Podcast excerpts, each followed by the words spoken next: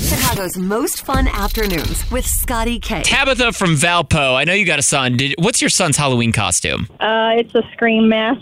Oh, gotcha. You know what's so funny? I was Uh, Yeah. just thinking about that movie. I was like, you know what? I don't think that movie would be very relative anymore because one, nobody has a house phone. Two, nobody picks up the phone Right. anymore. no kidding. Like, You're you right. Have, you'd have to text me, do you like scary movies? And I'm like, who's oh this? yeah, that, that is true. Did you ever make uh, homemade costumes? Probably at some point.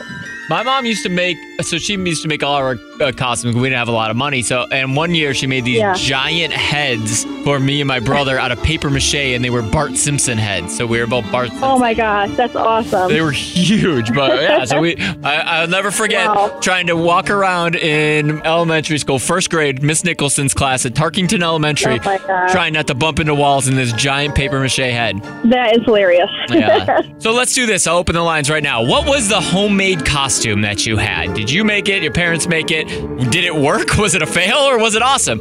You made a homemade costume. Morgan from Algonquin, what was your homemade costume? Um, when I was three years old, my mom made me a Play-Doh costume out of an old like uh, lamp shade. Out of an old lamp. okay, so you were you were like the container for the, that the little plastic I yellow was- plastic Play-Doh container. yeah, so it was a yellow lamp shade, and I was the Play-Doh container. That's so cute. What color? Yellow, uh, red. Red, red Play-Doh. Yeah, that's important. That's so cute. I love that. Uh, if you, if you have pictures, please tag me at Scotty K on air on any social media. I don't care which one. I want to see it. If you have them. I will totally do that. Awesome. Thank you. All right, Taylor from Westchester. What was your homemade costume? I was a pair of pants. Wait, what?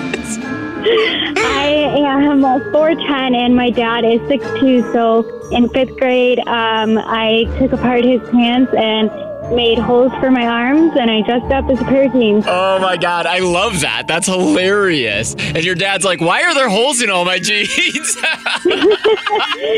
Thank you so much. Love it. All right, Jennifer from Naperville. What was your homemade co- uh, costume? Well, all we had were a bunch of boxes. So one year I was a Rubik's Cube, one year I was a dice, one year I was a Christmas present. Anything Um, square. Anything square and easy to paint. That's so funny. I like. Hey, think of how many dice you can have with all the Amazon boxes we have now.